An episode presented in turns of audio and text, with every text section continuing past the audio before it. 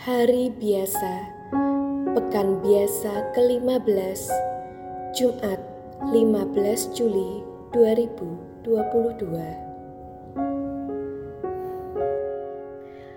Bacaan diambil dari kitab Yesaya bab 38 ayat 1 sampai dengan 6, ayat 21 sampai dengan 22 dan ayat 7 sampai dengan 8. Pada waktu itu Hizkia raja Yehuda jatuh sakit dan hampir mati. Lalu datanglah Nabi Yesaya bin Amos dan berkata kepadanya, Beginilah sabda Tuhan, sampaikanlah pesan terakhir kepada keluargamu, sebab engkau akan mati tidak akan sembuh lagi. Lalu Hizkia memalingkan mukanya ke arah dinding dan ia berdoa kepada Tuhan. Ia berkata, "Ya Tuhan, ingatlah kiranya bahwa aku telah hidup di hadapan-Mu dengan setia dan tulus hati." dan bahwa aku telah melakukan apa yang baik di hadapanmu. Kemudian menangislah Hizkia dengan sangat. Maka bersabdalah Tuhan kepada Yesaya,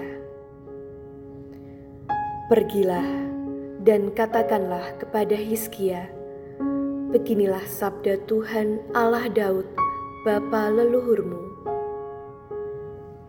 Telah kudengar doamu dan telah kulihat air matamu. Sungguh, Aku akan memperpanjang hidupmu 15 tahun lagi, dan aku akan melepaskan engkau dan kota ini dari tangan Raja Asyur, dan aku akan melindungi kota ini. Kemudian berkatalah Yesaya,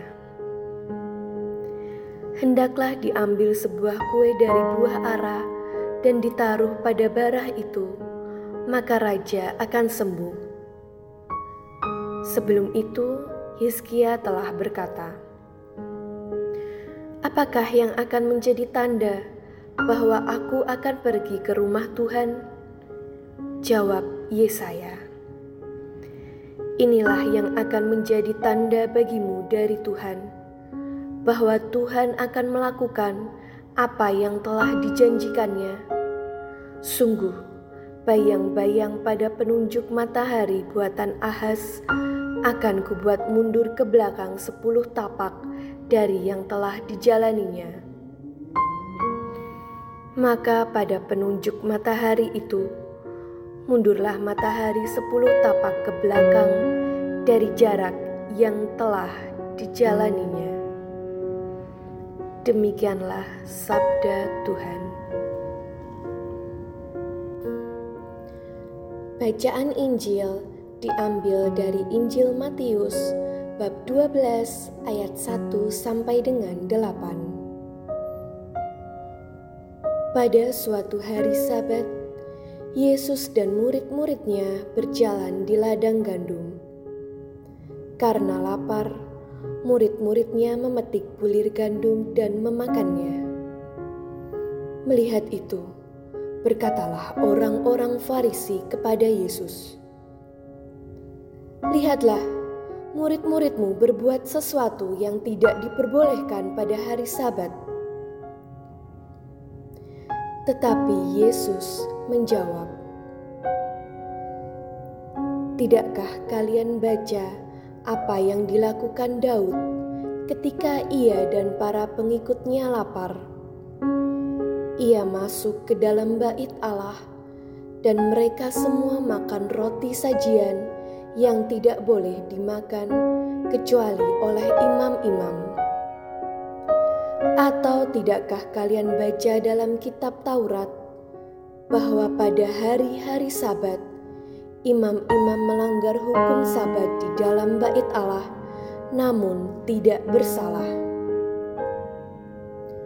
Aku berkata kepadamu, di sini ada yang melebihi bait Allah.